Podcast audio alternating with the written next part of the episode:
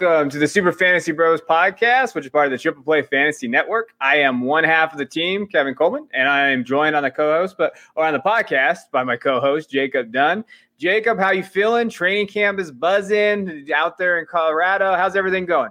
Fantastic, my man. Yeah, out here, out here in in Denver, they gave Drew Lock the first snap in training camp. Now that doesn't mean that doesn't mean too much to me, uh, but at least at least Coach Fangio is giving is giving Lock the benefit of the doubt and letting him prove why he should be the QB one here. But yeah, other than that, I mean, training camp is here. Football, it seems, ah, oh man, it seems so so quickly around the corner. I think there's about 44 days left, so I'm pumped, brother. I'm excited. I always get excited around this time. Training camp, you know, we got news, notes, you got all this stuff.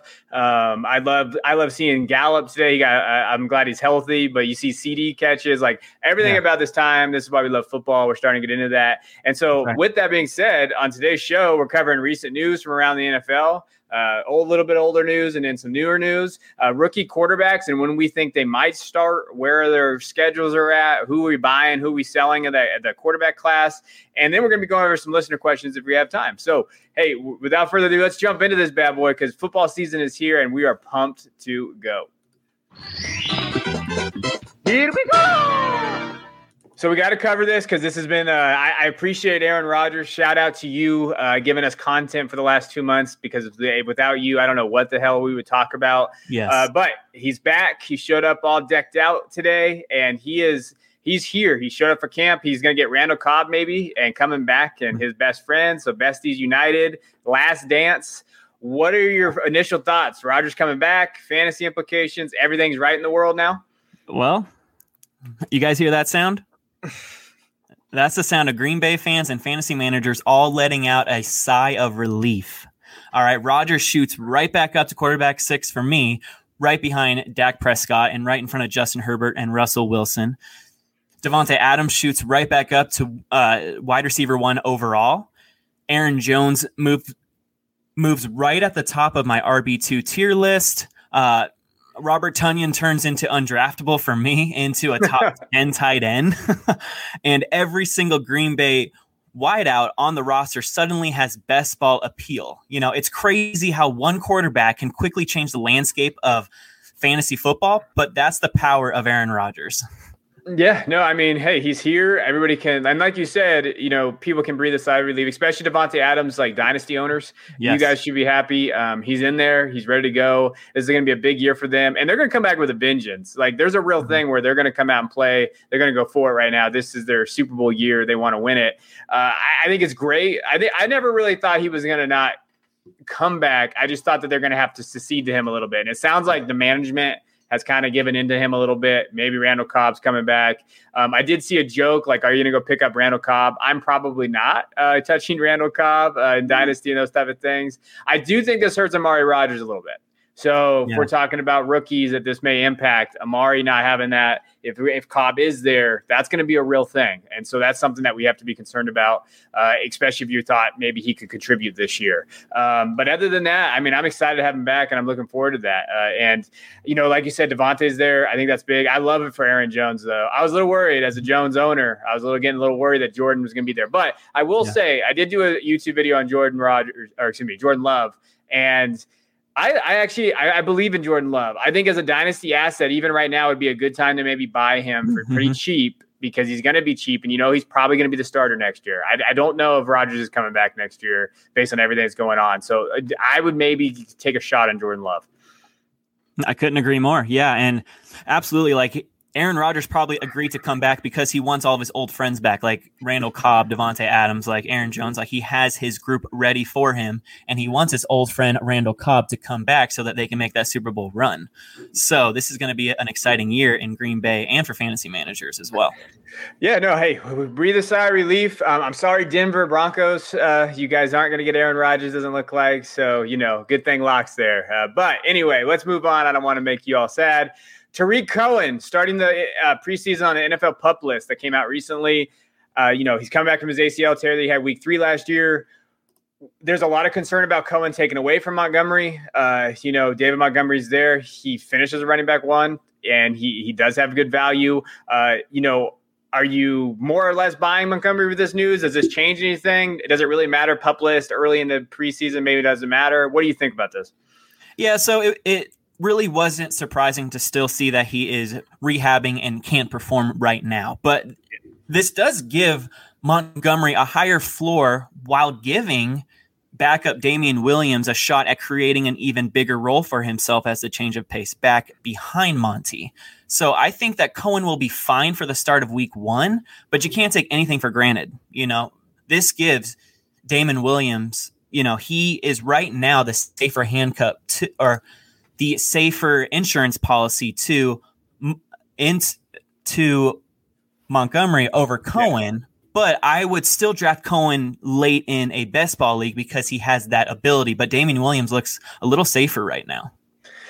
Yeah, no, that that's true. Like as far as redrafts, those type of things, I get nervous about that. Uh, you know, Damien, Damien had a legit year when he played for the Chiefs, and he had that Super Bowl year. Yeah. Obviously, you know, he could have easily won Super Bowl MVP, uh, and I think that's a value. I still think Montgomery's just getting underdrafted. Like when you look at him, he's yeah. going in like the back end of the third round, and he finishes a running back one in, in single quarterback leagues. I, am smashing his ADP all day. Like I mm-hmm. love Montgomery, especially this year in redraft. I don't think he's a risk. Do you? Uh, I don't think he's a risk. I think he's one of the safest running backs other than Chris Carson, you know, like in like yeah. that RB2 range. Um, so, Kevin, I'm curious. We talked about this earlier.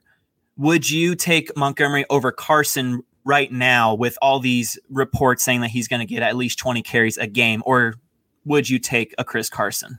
I'm taking Montgomery. Uh, and, and, that's weird. That's hard for me because I like Carson. Like mm-hmm. I've always been a Carson guy. Montgomery stayed healthy. Carson, there's always those risks that he's going to get injured, a little banged up. I actually think, and this is crazy, as long as we'll talk about Fields later. If Fields can start earlier, I think Montgomery is a very, very safe play. If and and I I don't know. I just I tend to I, I trust that offense a little bit more to run through Montgomery. Maybe they mm-hmm. rely on him a little bit more. Uh, I think it's gonna be close, but I just think Montgomery's gonna stay healthy, and so that's my bet is that he'll stay healthier over Carson. Right. Right. It, it it is extremely close for me, but I still lean Carson because he's on a better offense. But like you said, that's a great point. The Bears offense will run through will run through David Montgomery, whereas. Carson is just a complementary piece. And then there's talk of uh, Rashaad Penny stepping up. So yeah. Montgomery has no competition. So I think I'm leaning your way, Kevin. Like you're kind of talking me into taking Monty over Carson, but it, but it's still very close for me.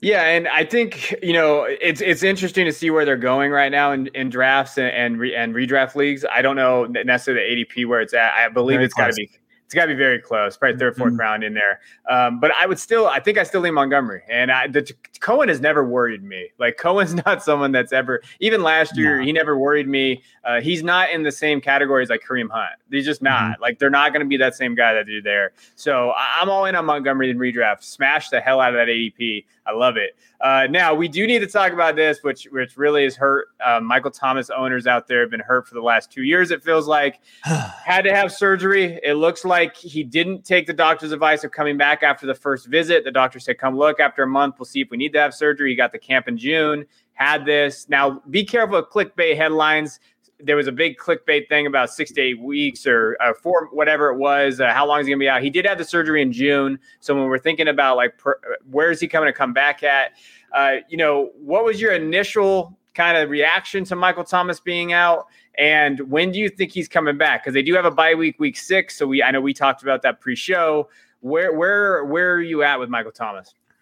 So as of today, you know, four for four has Michael Thomas's ADP at 309, you know, like he's being taken as a wide receiver 12, which was a value before the injury, but now let's reassess his redraft value. You know, latest reports like you said, you know, the Saints the Saints just put him on the pup list. He's eligible to come off that pup list anytime during during camp. But if he yeah. has to stay on the pup list going into the season, then he will be forced to miss at least 6 games like you said earlier, the Saints have a bye week at week six, uh, which would put him on track to to return in week eight. If you're drafting right now, first off, why are you drafting so early? Uh, but but secondly, uh, I would stay far away from him. T- to give you guys some context, I had Michael Thomas in the high end uh, wide receiver two range with upside, but now I have him in the wide receiver five range behind guys like Michael Gallup, Corey Davis, and Jaylen Waddle. He's in front of those wild card wideouts like a DeVante Parker, a Cole Beasley, Russell Gage, and Henry Ruggs.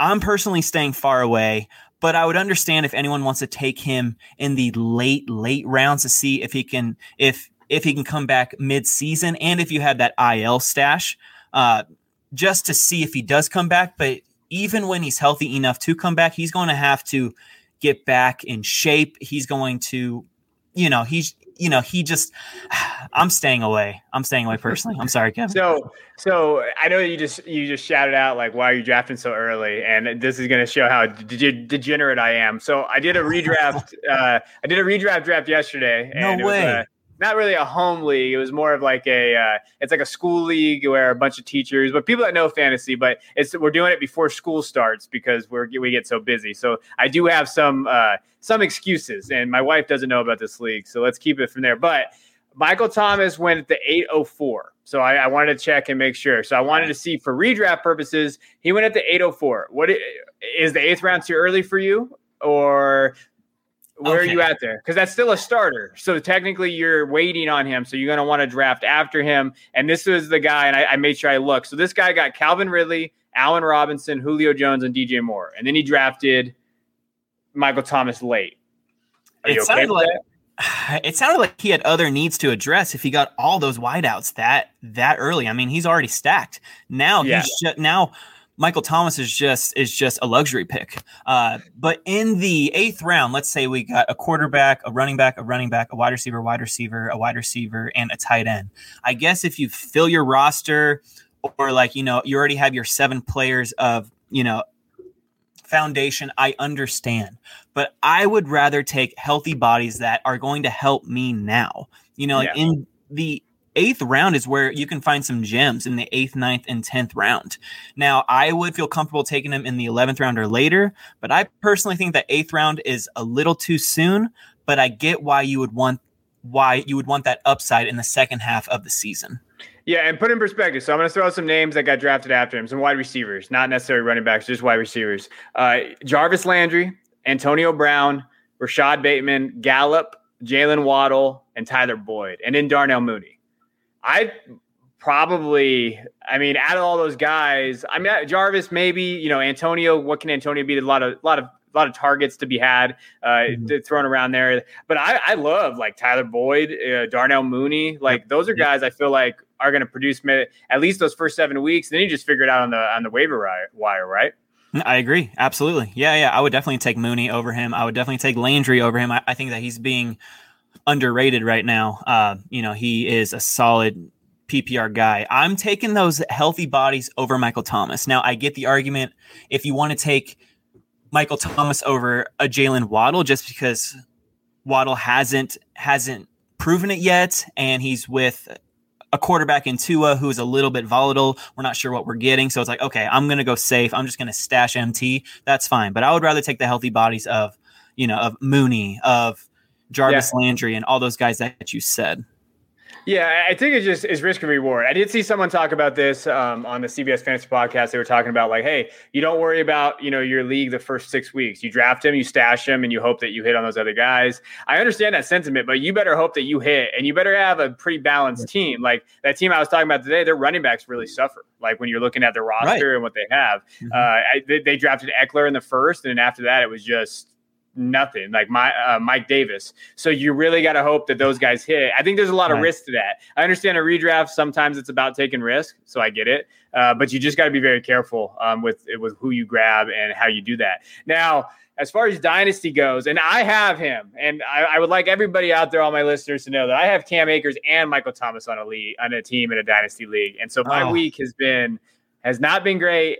Uh, and as far as Michael Thomas goes for me in dynasty, you can't move him right now. Uh, you know, unless so uh, some trades that I've seen, I've seen him go for a first, a 2023 first.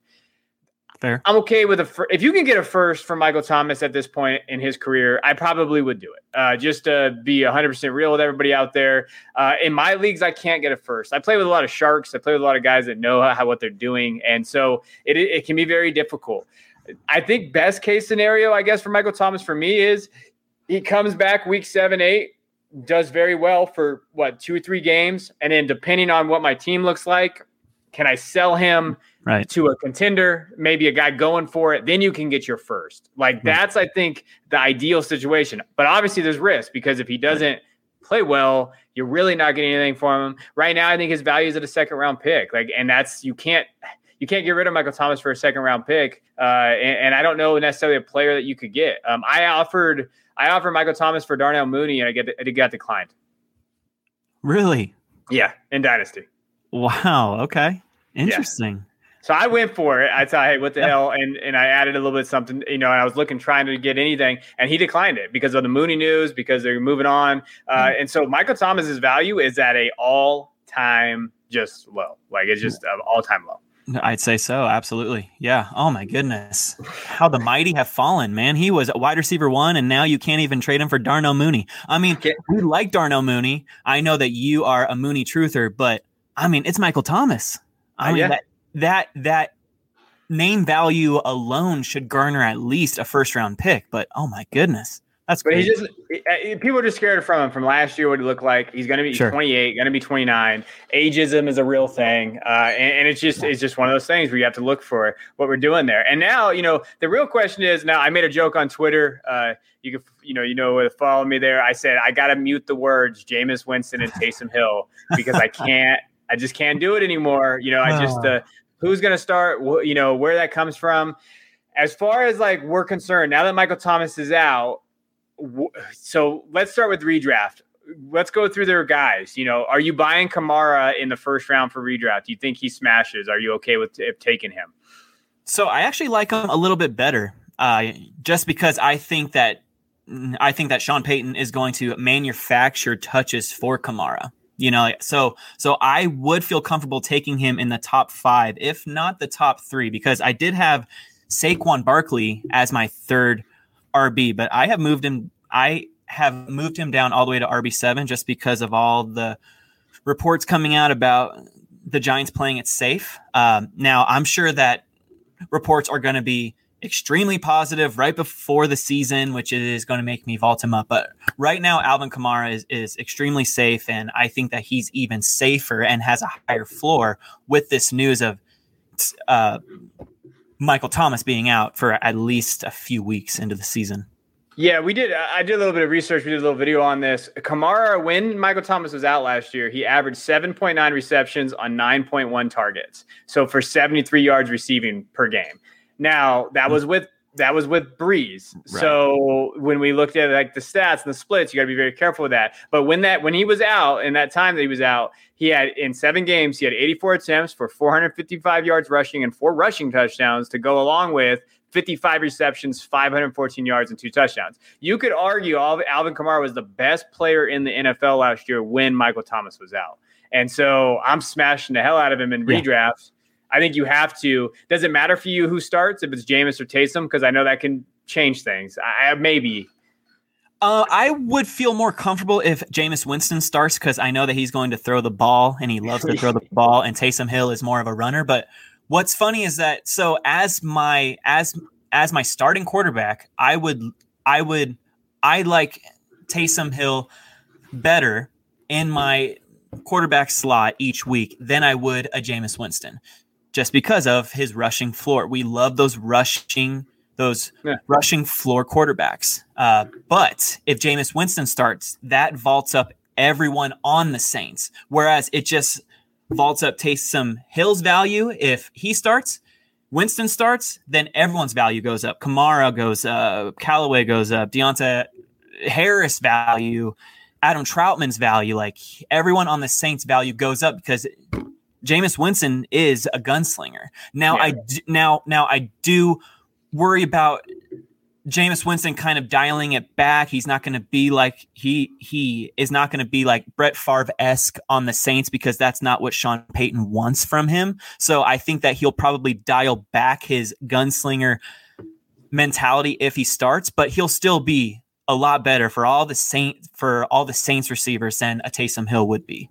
Yeah, no, and and when you look at yeah, I like how you made that. I like how you brought up that point about Taysom being he's a true QB one ish in yeah. fantasy perspective. Like he could mm-hmm. finish easily at QB twelve and yeah. be a solid starter. But it is true. Like I want Jameis if I have all those other positional players. Like I want right. Jameis. I want Jameis out there. Uh, you know, you brought up a couple guys that I do want to, you know, talk about. You know, Tre'Quan Smith, and I like to do the splits without Michael Thomas just to kind of give us an idea. Between week and week two and eight last year, he totaled 25 catches on 33 targets for 301 yards, and he had an 80 to 90 percent snap share. So uh, he was out there, and he was there, and those are solid numbers, but they're not numbers that like pop to me. Right. Like they're not like, oh my gosh, they're out there. Are you on Tre'Quan Smith at all in redraft or anything? Because inevitably it's going to get bumped up, right?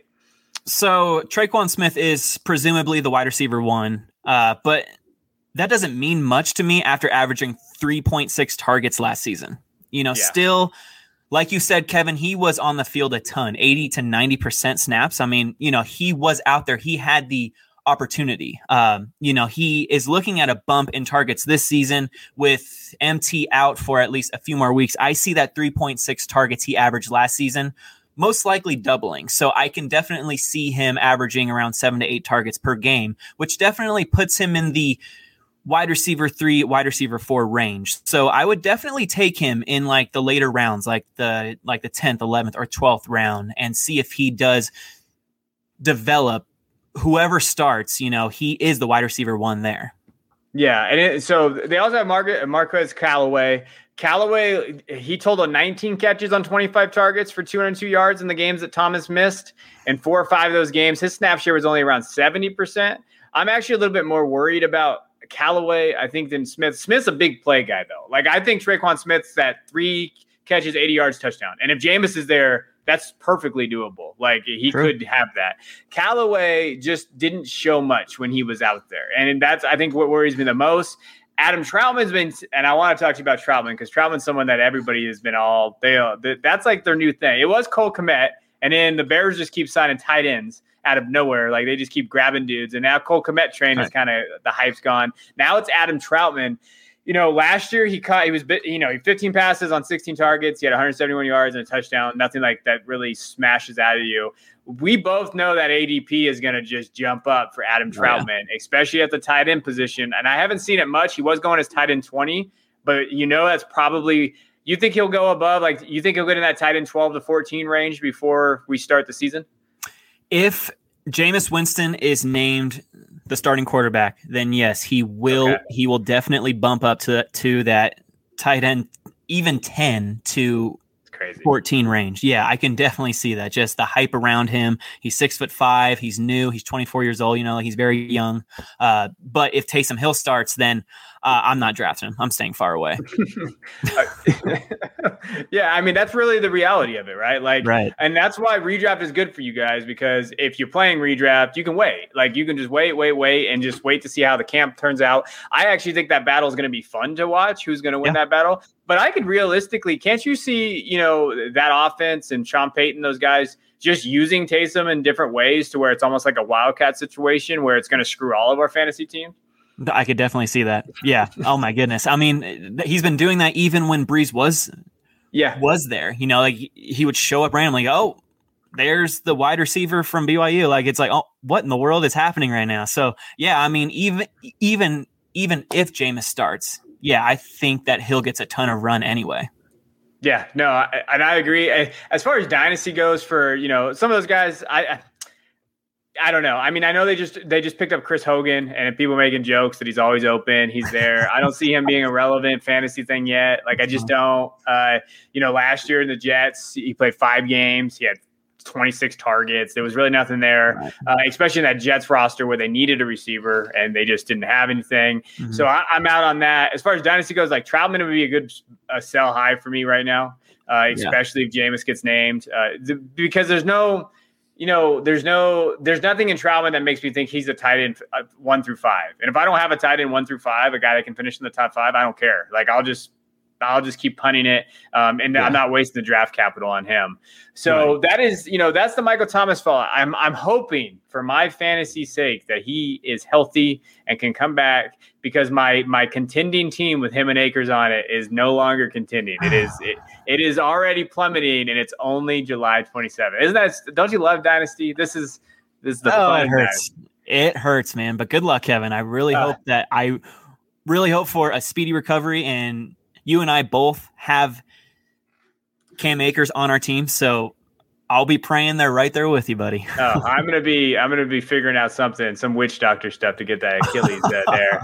Uh, now, what the other issue that we want to kind of talk about because I think it goes along with this, and, and, and as a as a person who loves sports and hates this talk and hates this kind of stuff, the vaccine issue is a real thing. Uh, we've seen the new NFL rule, and we've actually just seen it in training camp today. We'll talk about it. But if you're not vaccinated, there's different rules for you. You're going to have to sit out 10 days. You have to take two negative tests. You, if you miss a game, if you because it's forfeited, you lose a game check. Like these are real issues now that are going to affect fantasy squads. And the reason why, I mean, even the Vikings offensive line coach just got let go by the Vikings because he didn't wasn't vaccinated. Uh, we've had other people do that, and I don't know if you saw the news today. Mm-hmm. Gus Edwards is out for 10 days because he got he tested positive for COVID. He's oh. out for 10 days, which means he does not have the vaccine. So now people know he doesn't have the vaccine. Now are you like when you look at these guys and you're looking at what what they're saying, are you drafting them? And like also when we do guys, so Gus Edwards, DeAndre Hopkins has come out and talked about this. He said he was going to retire, but we all know he wasn't going to retire. Leonard mm-hmm. Fournette even came out and said all these things. Mm-hmm. So like, do we consider vaccination status and and depth behind those guys maybe in our drafts? So first of all, I just saw something that said that Ron Rivera, the head coach of the Was- of the Washington football team, is quote frustrated about how many players on his team are not vaccinated. Yeah. That tells me that probably most of the NFL players are probably not vaccinated. Uh, but, you know, the only ones to speak up on Twitter were DeAndre Hopkins and Leonard Fournette. So we will focus on them. Um, so, you know, if, if, if a player publicly doesn't have the vaccine, it it affects the way I draft slightly. We all saw we all saw that infamous Hopkins tweet where he basically questioned his future in the NFL. Later, the, later though, he tweeted, "quote By the way, I got uh, I got nine more years in me. Y'all have a good day. So mm-hmm. that tells me that he's, you know, he's probably going to get the shot or, you know, he's going to play and he's not going to let anything stand, stand in his way. Uh, it's still a guessing game on my part, but I'm drafting Hopkins as a wide receiver one who could finish as the number one wide receiver overall in this fast paced Arizona Cardinals offense. Now, Leonard Fournette, he tweeted out vaccine can't do it but quickly deleted that tweet and came out last last Sunday and said that he will quote consider the COVID nineteen vaccine. Uh, so it honestly feels like both Hopkins and Fournette are fine and should be drafted where they have been, which you know is around the RB four. Uh, you know, Leonard yeah. Fournette is being drafted in the seventh round as the RB twenty eight. DeAndre Hopkins is being drafted as a wide receiver for around the 203. I am extremely fine with both of those ADP prices despite the vaccine issues. Yeah, I agree with that, but it also makes me uh, selfishly excited about my Rojo shares, right? Shouldn't okay. it? Like, sure. hey, you know what? If Fournette gets, if he doesn't get the vaccine, he gets COVID, he's going to be out for 10 days. That could be two games where I get Rojo hey, hell yeah, Rojo, you're going to be RB1 and you're going to put up points for my team. I think these are just things you have to consider. Like Dobbins right now. Everybody's worried about Gus Edwards. I love Gus Edwards. I have Gus Edwards in a lot Same. of best ball leagues and a lot of redraft le- or even dynasty mm-hmm. leagues where I thought he was a very solid, like Kareem Hunt style player. But if he gets COVID and he has to continue to do this, now you got Dobbins, who is could be a running back one. And now you're looking at Dobbins ADP, which is what in the third round and or mm-hmm. third ish round. Now you're looking at a legit running back one now because of Gus Edwards just not getting a vaccine. So I right. think that's a real thing. I mean, Dobbins is going in the yeah third round, ADP's 32, running back 16. Now you're looking at a guy that in a run heavy offense because of this vaccine thing. So like I think it really does have a precedent in our teams, I, and we don't want to talk about it, but it's real. Sure, sure. I don't want to rain on the Dobbins parade, but you know, once you do get COVID, it is harder to get it twice just because your body does build up those um, antibodies and everything. Yeah. But hey, I am not a scientist. I don't claim to be one, you know. So, you know, who knows? You know, like it could happen. But uh, I feel like if Gus gets it now, he's he's most likely getting it over with, uh, and he'll be fine for the season. But you never know. So yes, I would look at Dobbins as a slight upgrade for sure, uh, but I wouldn't get too excited there, Kevin. You know what? Listen, I'm just glad you knew the word antibodies because I was going to try to help you, but as a history teacher, I could not think of it either. And then you said it, I'm like, oh yeah, that's what it is. Uh, but I think it's just something. I think it's just something to think about. Like, hey, this is a real thing. It's going to affect our teams, and yeah. you might. Uh, last year it did too. We talked about it. It was kind of luck last year. We saw you know movements. We saw the COVID stuff.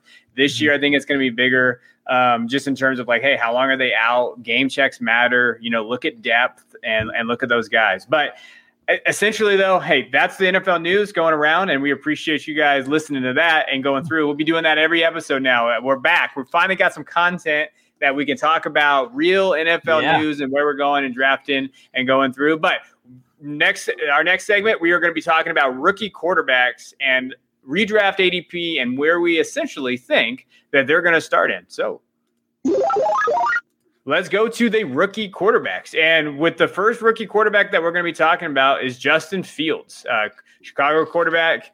Uh, Matt Nagy came out today, and I hate coach talk. It's been coach talk all week this week, and it's killing me, Jacob. Uh, I, I, cannot stand it. I got all these guys. We're going to talk about it later. But Matt Nagy came out today, and he was asked about Justin Fields starting, and he didn't say no this time. He said – we're going to evaluate the quarterbacks as we go. So obviously, Fields is starting to make an impression mm-hmm. over Dalton, which he should, because if anybody watched Andy Dalton last season, you should know that Andy Dalton is not the quarterback that he once was where what is your opinion of Fields and redraft? So his ADP redraft right now, just so Jacob can and can talk about him, eleven oh three, and he's QB sixteen, which he is the second highest quarterback taken right now in redraft of the of the rookie quarterbacks. So what do you feel like Fields, and then where is your guess is when he might actually get on that field? All right, so I do respect that coach talk because Fields must be doing something otherworldly that is just showing up Andy Dalton and what he can do or lack thereof in this point of his career. Uh, so, okay, so I still think that the Bears give Andy Dalton the courtesy of starting him out at least for week one, maybe week two. So let's look at the Chicago at uh, at the Chicago Bears' schedule. Uh, they're at the Rams, and then they face the Bengals and the Lions, Raiders, Packers, Bucs, Niners, and Steelers. Dalton is going to start week one against the Rams and week two against the Bengals for sure. I feel like, you know, I feel like the Bears want to give Andy Dalton his revenge game against his old team, you know. Uh, but I predict that the Bears will probably be one and one or even zero and two and set Justin Fields up for success in his NFL debut in week three at home against the Lions. Book it. All right. Well, I think did they play the Browns week three though? I think I'm. Are we looking at the right schedule? Uh oh, did I get it wrong? I'm sorry. I, I got to fact check myself. Week three is at the Browns, but week four is the Lions. So sorry about that. Oh yeah, yeah, yeah. Absolutely. Yeah. Okay, so so that's all right.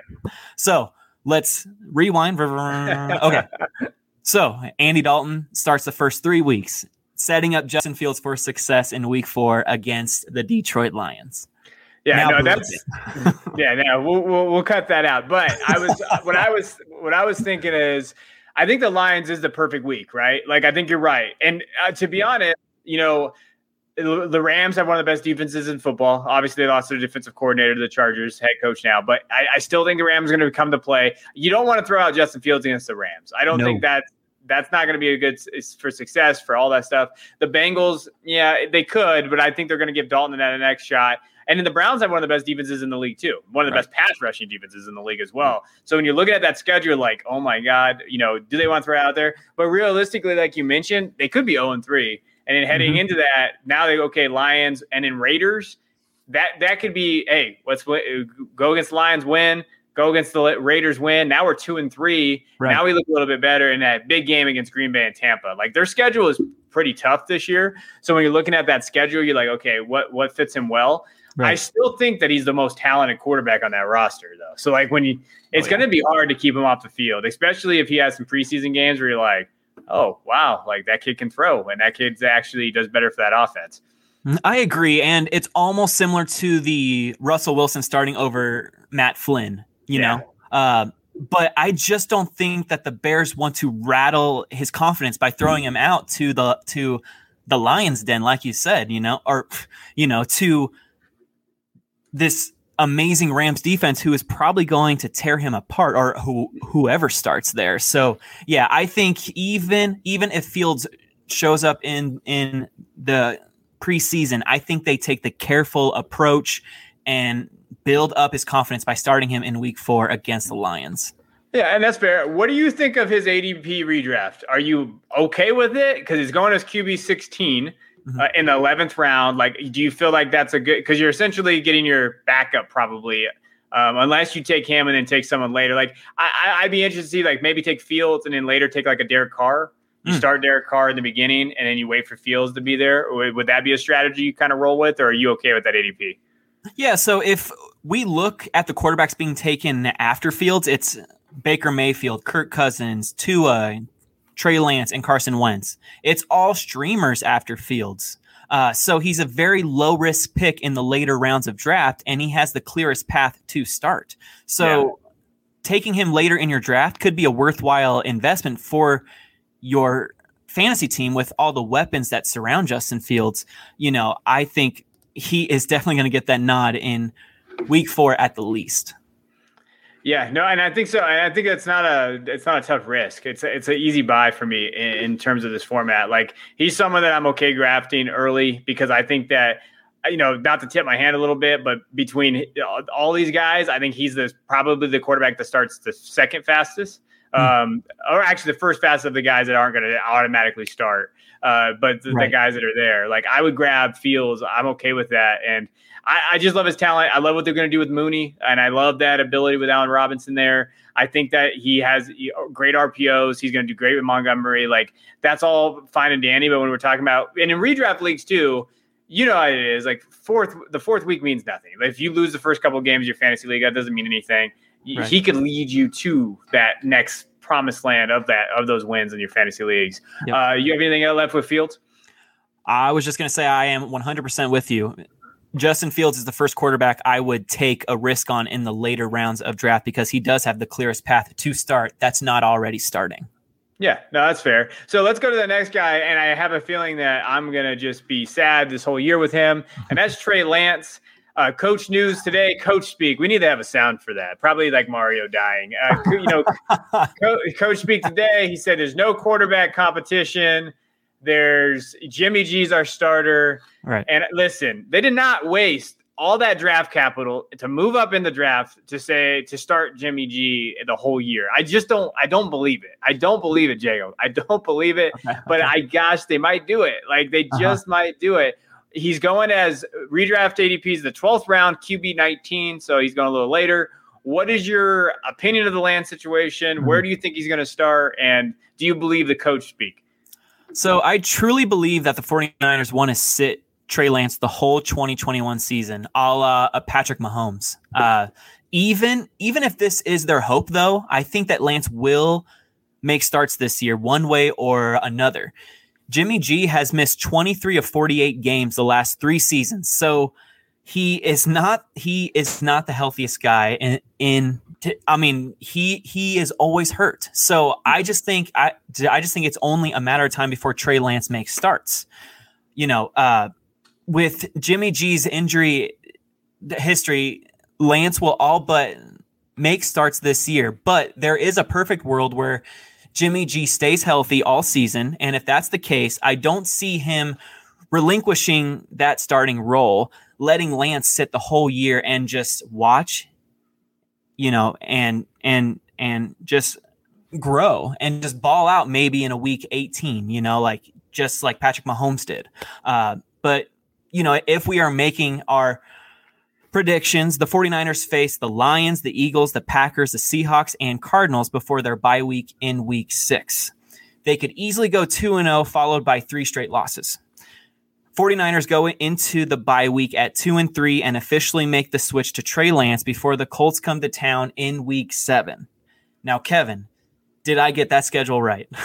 yeah, you got you got the schedule right, and you, and you picked the game that we always look for bye weeks for these right. quarterbacks because we always think like if they're going to make a change, they'll do it during the bye weeks so they get the they get two weeks of prepared. They can get the game script down. These dudes will know the first 50 plays going to get called essentially like, hey, this is the game. This is what our script is going to be. Here's the offense. Here's what we need you to do. And we see it time and time. The NFL is just, it, it, it's a league where it's just a copycat league, but a lot of teams just do it that way. That's just who they, what they do. I like that week six like bye week and then okay, let's go against the Colts.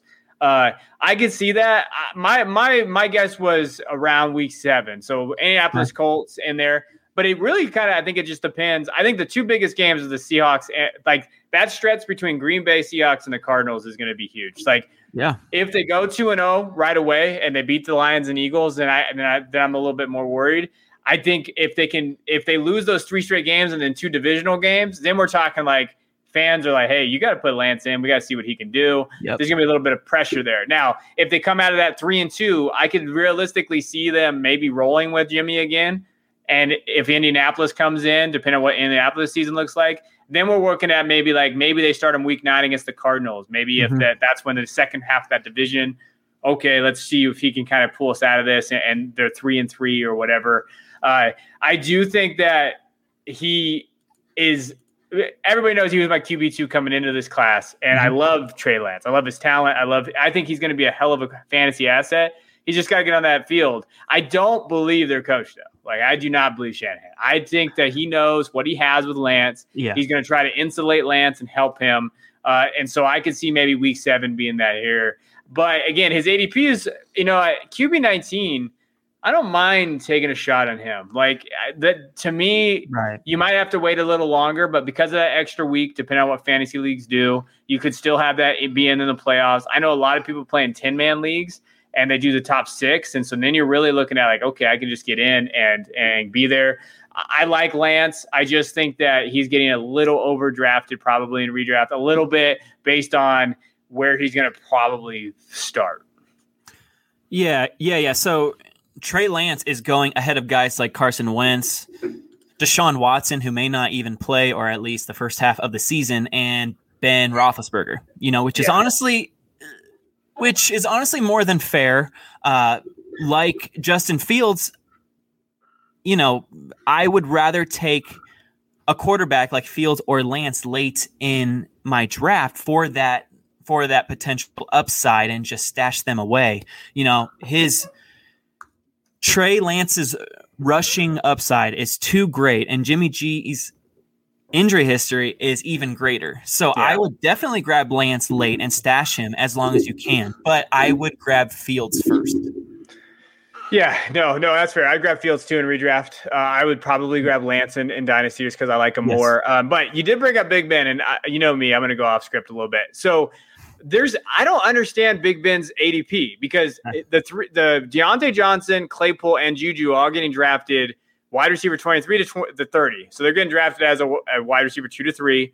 And in Big Ben's getting drafted as a quarterback 23, 24. Mm-hmm. So either Big Ben is getting undervalued or the receivers are getting overvalued. Which one is it, Jacob? Uh, it's just okay. So Roethlisberger is back for his 17th season. He's 39 years old. He did He's not look now. good last year. He's oh, skinny, oh, he's now, skinny now. Oh, okay. Did oh, well, pictures? Did you see the oh, pictures? I did see it, and he does look slimmer. You know, I'll I'll he's on that Medi- he's on that Mediterranean diet that my wife's making me eat now. So he's he's he's losing that weight. He's he's on that. What is Mediterranean diet? Is that like shawarmas?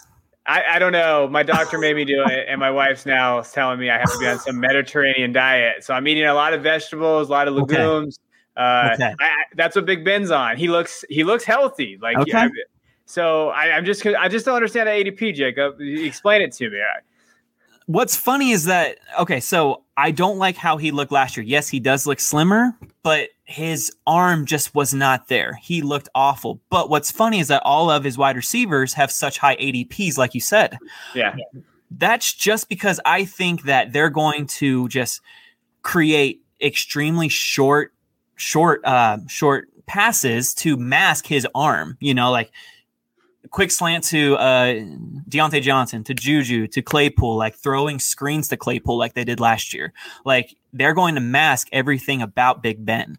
And now they have a Najee Harris to take off that load as well because Najee, as we all know, is a three down back, you know, so yeah. he can just dump it off to Najee. He can hand it off to Najee 20 times. I don't think that Roethlisberger is going to throw as much as we think. So, like, like the point that you're making, Kevin, I think that the Steelers wideouts are just being ranked way too high. I do think that Diontae Johnson is the safest guy here, but all the others are just wild cards to me, which is crazy that all of them are so high and Big Ben is so low. It doesn't make sense. And I totally agree with you, Kevin. It's weird. It's weird, right? Like I just saw that ADP today, and I was when I was doing the uh, my prep, and I know people don't think I prep, but I do prep out there.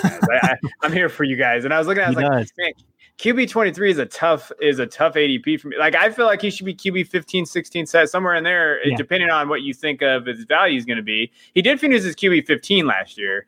Uh, and I think mm-hmm. that one year removed from that elbow surgery, we could see a legitimately like yeah. top 15 guy again uh, in that offense. So, like, I understand what you're saying. I just I thought that was interesting. I'm sorry we got off track a little bit. Uh, what? Let's go to this kid and this kid who is supposed to be the you know the number two pick, number three pick, uh, number three pick in the NFL draft, and then he would dropped all the way to 15 and that's Mac Jones. You know, Mac Jones' ADP right now is 1809. That's his rounds. And then he's going QB 33. So he's going to draft way late. I don't know what the hell to do with Mac Jones because I don't know what Bill Belichick is going to do because no one knows ever what Bill Belichick is going to do. That's and true. Cam Newton last year didn't look great. I know the excuses were COVID. I know the excuses were all this. Like, I don't know because he didn't have COVID the year before. He didn't look very good. His arm looks a little bad. Like, I don't necessarily where that's going to be. I know they built that offense around them. McDaniels is one of the best off, um, offensive coordinators. I know as a Denver fan, you might not like him as a head coach. Uh, but what is what is Mac Jones to you? Like, where what what is our opinion of Mac? So I just want to the I just want to preface it by saying Mac is far less talented than the first two than the first two players. You know, he is far less talented than Fields and and Lance. I just I just wanted to get that out there. Um, saying that Bill loves him because he fits that mold of a yeah. of of a game manager who will run the Patriots system. Mac Mac is the only one out of the three quarterbacks that we have already talked about that I give a fighting chance to start in week 1. And actually, I'm going to go ahead and call my shot and say that Mac Jones proves himself a couple games into the preseason and earns that starting job outright before week one. Wow, look at that. You're that's a shot right there. Look at your this is going to be your uh, claim to fame right here. I, but I can see it because Belichick is so damn. He's he's he. I hate him as a fantasy manager. I love him as a coach. Like He's yes. obviously one of the best coaches in the NFL. Uh, but he doesn't he doesn't go by narratives. He doesn't go by right. he doesn't say, "Hey, you've earned it, Cam. You've been a start in the league. You took your team to the Super Bowl." He doesn't do that thing. He goes and says, "Hey, this is where you know this i'm going to put the best person in the league. I did an entire video on on jones and how he fits the system on, on patriot system and he does. He fits everything that bill loves and everything he does. And right. we could realistically see them coming out. They play miami and that dolphins defense is i think a tad bit overrated but they're still pretty good. We saw mm-hmm. last year that they knew how to deal with it so mm-hmm. to me, I think that could be possibility here. Like, hey, you know, they we saw how they dealt with Cam last year. He didn't have a great game. Then the Jets, Jets, Saleh is going to be there. Improved defense, maybe just an improved team. New Orleans Saints, gosh, who knows about that? Their their schedule is a little weird. I'm not going to go with you. Like that's a that's a that's a risk taker there. I actually yeah. said when I looked at their schedule and where they were at, I said the Houston Texans week five. So I was looking at their All schedule. Right. You know, if they go against Miami, New York, Saints, Buccaneers, and then maybe the Texans, it's no bye week in between there because they don't have a bye until late week 14. So realistically, maybe that'd be an easy team to play against. The Texans put them in there. Uh, I know their defense is actually not that bad in Houston, and maybe they go. My worst case scenario is he puts them against my Cowboys week six, and they just and he freaking I know it'll happen. Our bad secondary, Mac Jones will look like an MVP of the league, and oh it'll man, just, it'll just hurt my soul. But uh. your scenario is right too, and I honestly though isn't there a scenario where Cam just starts the whole season, like he just plays good enough to where hey Cam just plays okay, and then they go what eight nine nine and eight, and they just and they just that's that's what it is. They are. There is that scenario, but I don't think that Cam Newton can stay healthy. He's like a Jimmy G, like he just cannot stay healthy, especially in this point of his career. So I think that Mac makes starts no matter what. But yes, in a perfect world, probably Bill wants to run Cam Newton into the ground before putting Mac Jones into the fold. Uh, so yeah, I mean, yeah. it's going to be interesting to see, but I don't trust Cam to stay healthy. No, uh, me neither. And I don't trust his shoulder. I don't trust his arm. I, no. I think it's it's just not there. And I love Cam. Like I'm the biggest Cam supporter in the world because he does a lot of off the field stuff, his charity stuff. He was the, one of the best college quarterbacks to ever play college football for a season. He's a good dude that gets yeah. shit on by a lot of people for a lot of dumb reasons because he has personality and he dresses you know, whatever. I have a Marvel sure. shirt on. Like he drafts weird. He does those type of things. Like I, am not there. I just don't think his arm's there anymore. And I think I think Bill knows that. Or they wouldn't have took Mac 15. Like they would have moved on. Uh, Now we didn't talk about Trevor Lawrence and Zach Wilson just for the fact that we they're both starting. So they're both going to be starting. We know that. I do want to mention, you know, Lawrence is right now is QB 14. Do you think that's overdraft? So he's gone around 10. Uh, you obviously the first rookie quarterback off the board. Do you do you think that is an overdraft? Or are you okay with Lawrence being your QB one on a redraft team? So I've done a lot of research on this. I currently have Trevor Lawrence as my quarterback 15 behind guys like Joe Burrow and a Matthew Stafford. He, Lawrence doesn't boast the upside of Fields and Lance, but Lawrence is a day one starter who already looks like a poised veteran. You know, I was talking to you the other day, Kevin, and you said it feels like Lawrence has been in the league for like three years, and it really, it really does feel like that. Um, so I think that Trevor also offers sneaky rushing upside, which could give him a weekly decent floor. Lawrence has has the weapons around him to succeed, such as a DJ Chark, Marvin Jones, Laviska Shenault, and Travis Etienne, along with a solid running back in James Robinson. He has a great team around him, which should keep him in the top 15 each week, especially playing from, um, especially playing behind a Jaguars defense that gave up a second worst 30.8 points per game last season. So he might have to play he might have to play catch up all season, which is great for fantasy. Yeah, no, I like him. And and realistically, let's say you do take him as your QB one. That just means you can load up your other roster, your other spots. Like you can basically gonna get nine quality starters, or yes. yeah, nine quality starters, mm-hmm. and then you have Lawrence getting a you know a safe floor of QB 13, 14 every week, which depending on the league and depending on your settings. But I do like that you said he has a rushing upside because he does. He's not slow. Yeah. Like he actually will be very good. And as someone who scouted him and devy and knows this stuff, especially with his rushing floor, it is going to be fine. Like realistically, I think he's pretty safe. Now, I have seen some people draft him a little higher than I like. Like QB 14 is probably where I would like him, like in that round 10. If you're going a little higher for me, I'm I'm not I'm not there. The only other guy is like, would you rather have Matt Ryan or Trevor Lawrence? Because that's exactly basically where they're going around. Like, because who would you rather have in redraft? So I would honestly rather have Trevor Lawrence just because of okay. his upside, because he can rush. Matt Ryan doesn't offer any sort of rushing upside. Uh, I know that the Falcons defense is also bad, and that's why that Matt Ryan is only two spots behind Trevor Lawrence. You know, like they they are in that same tier. But I I would rather go with Lawrence because he's younger, because he can actually get you some rushing yards. And I think that, I mean, it might be a hot take, but I think overall he has better weapons than Matt Ryan. So I think I'm going to lean towards Trevor Lawrence. Yeah, and I want to address the question about Urban Meyer uh, that you know people bring up, like, should we worry about him and should we be scared of Urban Meyer as a coach? Because I know that Marshall Faulk came out recently and he talked about, hey, this is a warning, Trevor Lawrence. None of Urban's quarterbacks that he developed were good in the NFL. The thing is, to me, first of all, the thing about developing is like Lawrence is pretty.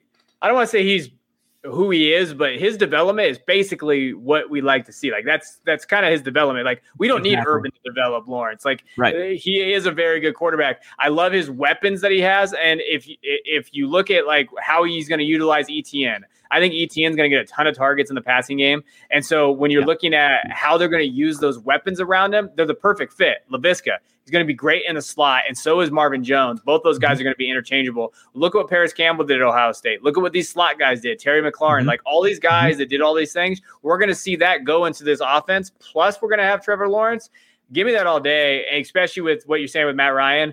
I think, in a weird way, like you're right, I think the Jaguars have better weapons than the Falcons.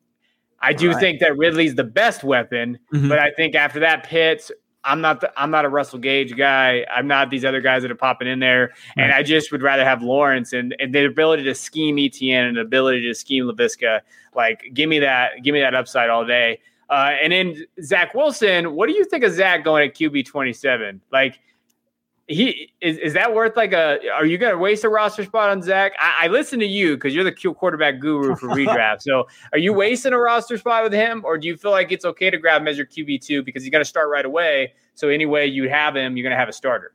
All right, so Zach Wilson and Trevor Lawrence are the only rookie starting quarterbacks guaranteed to start in week one as of this episode. Yeah. He, he's super young at 21 and stands at a decent six foot two. But the big thing is that Adam Gase is gone, which bodes well on his potential development, even early on. He has some weapons to play with, such as Corey Davis, rookie Elijah Moore, Denzel Mims, and your boy Kevin Keelan Cole. Um, you know, you know, he's set up for success. um, you know, there's a reason why he's going undrafted in one quarterback leagues, but I can see him being a solid streaming option when he plays the Falcons, the Bengals, the Texans, and Jaguars during the season. But other than that, I'm only drafting him in super flex redraft leagues as a backup. Yeah, unfortunately, he's my only starter in a league that I'm in. Uh, yeah, no, I think you know, to the credit, I think I think Zach Wilson is getting a little. I think that is a little disrespectful in terms of like I think his ADP. Like, would you rather have Ryan Fitzpatrick or Zach then for redraft? Uh, I would rather have Ryan Fitzpatrick just because of just because uh, he has been in the league. He has he has proven it, and he has okay. awesome weapons. Uh, yeah. You know, Zach Wilson. I like his talent. I I like his potential, but he just hasn't he just hasn't proven it yet. But I am willing to trust him as a streamer in great spots this season. That's fair. I think that's a fair point. I think he's a streamable option depending on where you're at, depending on how big your leagues are. Uh, it really depends on that roster size. Because if you're, uh, you know, 22, 23 rounds, you might be able to snag him late and just hope that he's a solid QB2 and you have him there. Uh, you know, a guy that I want to shout out is Elijah Moore. I think he's got a great ADP right now, 184. Yeah. He's going as wide receiver 63. Like I like that. All the news out of camp sounds like he's having a hell of a camp so far. He had a great rookie mini camp. It seems like everybody loves him and that they're gonna manufacture targets for him and he's gonna earn those targets. So give me Elijah Moore all day at his ADP.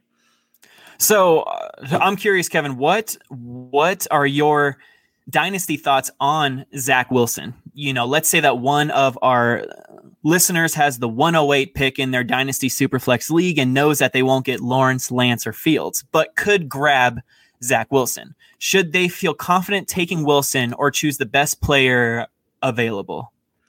I'm taking Wilson in a Superflex league uh, because you know you don't you don't pass on the number two pick in a super flex league if he falls that far. Like to be eh, and I and I've done this, and so to be perfectly fair to all the listeners, everybody out there, in a 16 team league, in a super flex 16 team league, which is a monster of a league where quarterbacks are valued, he dropped all the way to me at with the 109 and a team that I won last two years ago, and I lost CMC, so I was I was competing and I wasn't all of a sudden. CMC, thank you. Uh, but he fell to 109, and everybody in the league was pissed because I got. I figured I was going to have to draft Mac Jones. That's who I thought I was going to have to draft. So now I have you know, I have Wilson. I'm okay with that. I think at yeah. the 108 to the 110, that's a very good value for a kid that's going to start right away. An improved offense, Robert Saleh being there, Elijah Moore, they're going to have better weapons. I think Michael Carter's getting slept on a little bit. I think he's an okay asset. They still could draft a running back next year or, or look for one.